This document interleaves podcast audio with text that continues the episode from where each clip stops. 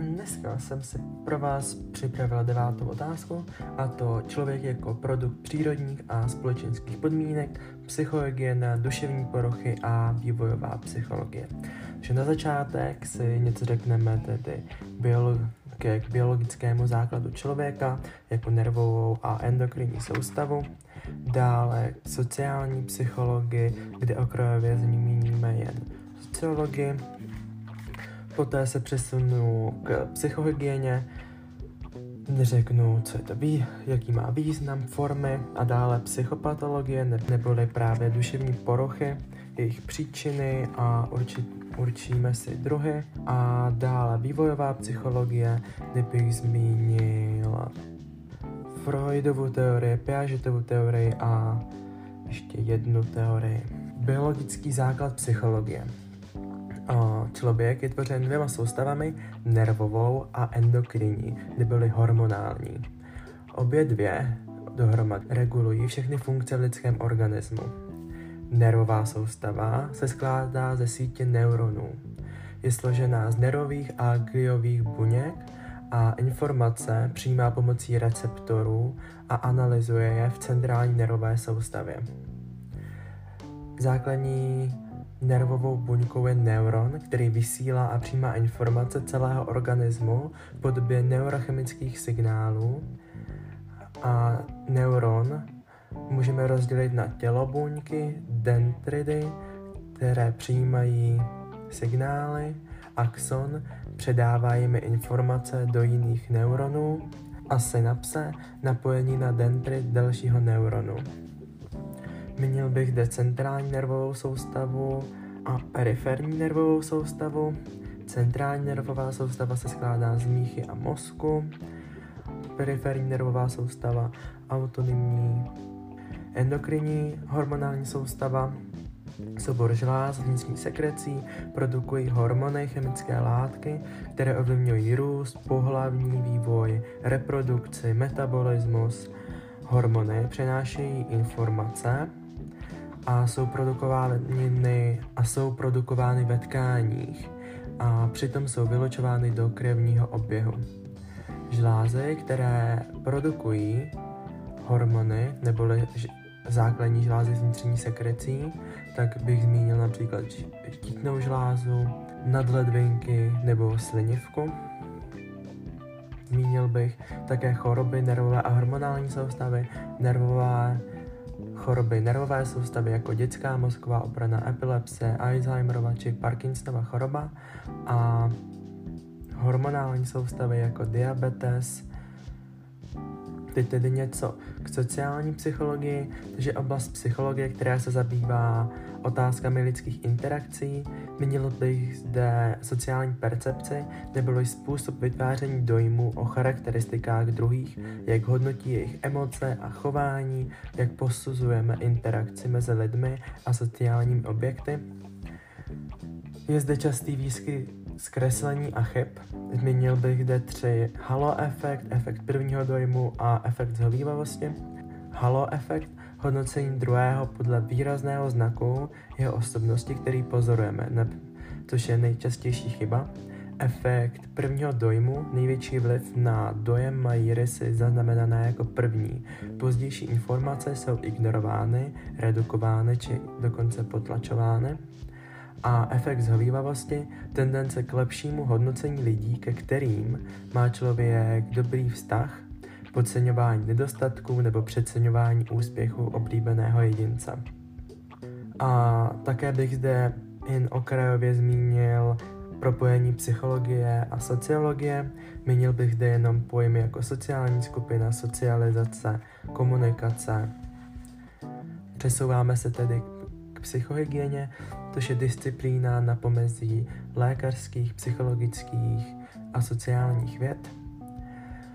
Duše, o, duševní zdraví, duševní pohody probíhají nejlepším možným způsobem, nepřítomnost psychických porů, schopnost fungovat ve společnosti, přiměřené reakce, zdravé sebevědomí. Význam psychohygieny je prevence psychosomatických a psychických nemocí, udržení dobré pracovní výkonnosti, udržení fungujících lidských vztahů a subjektivní spokojenost.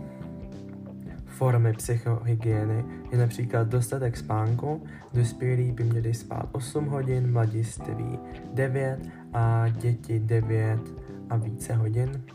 Také zdravá výživa, relaxace, dostatek pohybu, systém hodnot.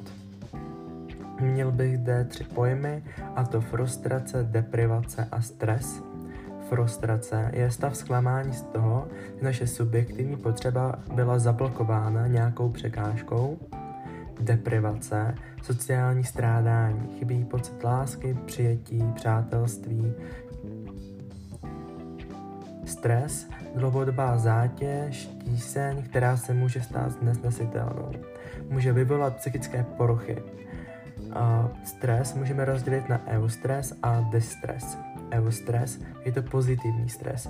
Vybučuje člověka například při testu ve sportu, kdy stres vede k poruchám a je škodlivý. Přesouváme se tedy k psychopatologii. Věda, která zkoumá psychické poruchy, zaměřuje se na symptomy vyvolávající poruchu a na metody odstraňující poruchu. Časté symptomy jsou různé typy bolestí, poruchy emocí, Příčiny vzniku duševních poruch mohou být dědické neboli genetické, poruchy zděděné po předcích, organické, vzniklé poškození mozku, chemické, způsobené chemickými látkami jako léky, drogy, sociální, způsobené vnějším prostředím. Existuje několik dělení, ale já bych zmínil toto dělení, a to na a, psychopatie, neurózy, psychózy a pak další nemoci. Že psychopatie neboli porucha osobnosti, měnil bych zde tři poruchy, a to paranoidní poruchu, schizoidní poruchu a anxiozní poruchu. Paranoidní porucha, zášť vůči lidem, podezíravost, trpí bludy, schizoidní porucha, emoč, emoční chlad, lhostejnost, anxiozní porucha, strach z kritiky, neurózy, funkční nervové poruchy, a B, lehčí onemocnění mozku, a jsou zde úzkosti, prožívání každodenních situací s pocitem hrůzy, Zmínil bych zde také fobie, což je silný, přehnaný a iracionální strach k lidem, objektům, situacím, například jako klaustrofobie, uzavřený prostor, xenofobie, cizí věci. Dále bych se zde zmínil obsedantně kompulzivní poruchu, což je nevládatelné myšlení na nějakou činnost, potřeba opakovat i například uklízení. A dále psychózy, a vážné psychické poruchy narušující osobnost člověka. Zmínil bych zde schizofrenii, Jedinec není schopen rozeznávat, co je skutečné. Hlavní příznaky jsou bludy, tedy poruchy myšlení a halucinace, poruchy vnímání. Také bych zde zmínil poruchy nálad a poruchy příjmu potravy, poruchy nálad, mánie, deprese a maniodeprese. Mánie je abnormálně nadnesená veselá nálada, deprese, chorobný smutek, a maniodepresivita neboli bipolární afektivní porucha, střídání depresí a nadmírné aktivity, výkyvy nálad, poruchy příjmu potravy, mentální anorexie a mentální bulimie, mentální anorexie, hladovění za účelem ztráty hmotnosti, mentální bulimie, záchvaty přejídání a následného zvracení za účelem ztráty hmotnosti, Dále bych zmínil závislosti, což jsou což znamená nepřítomnost nějaké látky vyvolá v organismu fyzické či duševní potíže, mohou být psychické nebo fyzické, psychické, projevy jako úzkost, deprese, fyzické, projevy třes, křeče, závratě, je například drogy. Dál bych pokračoval vývojovými poruchami, bych zmínil například autismus, což jsou lidé, kteří nedokáží komunikovat, jsou, jsou rozrušení, když nefunguje jejich vnitřní řád. Aspergerův syndrom, potíže v komunikaci a sociálním chování, na rozdíl od autismu zde není úbytek inteligence, lidé s průměrným či nadprůměrným intelektem a řečnickými schopnostmi, Parafilie, sexuální de- deviace, odchylky od normálu a sem patří pedofilie a nebo, nebo zoofilie. A poté bych měl další psychické poruchy, jako mentální retardaci, Downův syndrom, kdy přebývá 21. chromozom, a nebo narcismus, kleptománie, pyrománie. Přesouváme se tedy k vývojové neboli ontogenetické psychologii, což je oblast psychologie zabývající se psychickým vývojem člověka od prenatálního období, což je od početí do porodu po smrt. Tři základní činitelé je vliv prostředí, jako výchova, vliv biologických podmínek, což jsou nějaké vrozené předpoklady, a vlastní aktivita jedince, činnost člověka ve volném čase. Takže vývojovou psychologii můžeme rozdělit tedy na prenatální a postnatální období. Prenatální začíná početím a končí porodem. Má tři stádia, preembryonální, embryonální a fetální a vývoj plodu je ovlivňován biologickými faktory, vnějším prostředím, životosprávou a duševním stavem těhotné ženy. Dále postnatální období, které dále dělíme na rané dětství, předškolní věk, mladší školní věk, starší školní věk, dospělost a stáří. Rané dětství, které dále dělíme na novorozenec, kojenec a patole. Novorozenec, prvních šest týdnů, probíhá zde osifikace neboli zkostnátění kostí, dokončení nervových drah, vrozené reflexy polikací sací, dále kojenec, první rok, reakce na okolí, stabilita, separační úzkost, strach z odloučení od rodičů, a dále batole, 2 až 3 roky, rozvoj řeči, motoriky, chůze, období vzdoru. První období vzdoru, otázka, co to je. Předškolní věk 3 až 6 let, nástup do školy, dokonalení motoriky, větší samostatnost, myšlení je egocentrické, dítě je středem svého myšlení a je zde otázka a proč? Mladší školní věk 6 až 11 let, rozšiřování slovní zásoby, lepší gramatika, představivost, eidetismus, schopnost vybavit si to, co již vidělo, rozvoj paměti. Další školní věk, který můžeme rozdělit na období pubescence a období adolescence, období pubescence 11 až 15 let. Jsou zde, jsou zde tělesné změny, hledání identity, formální myšlení.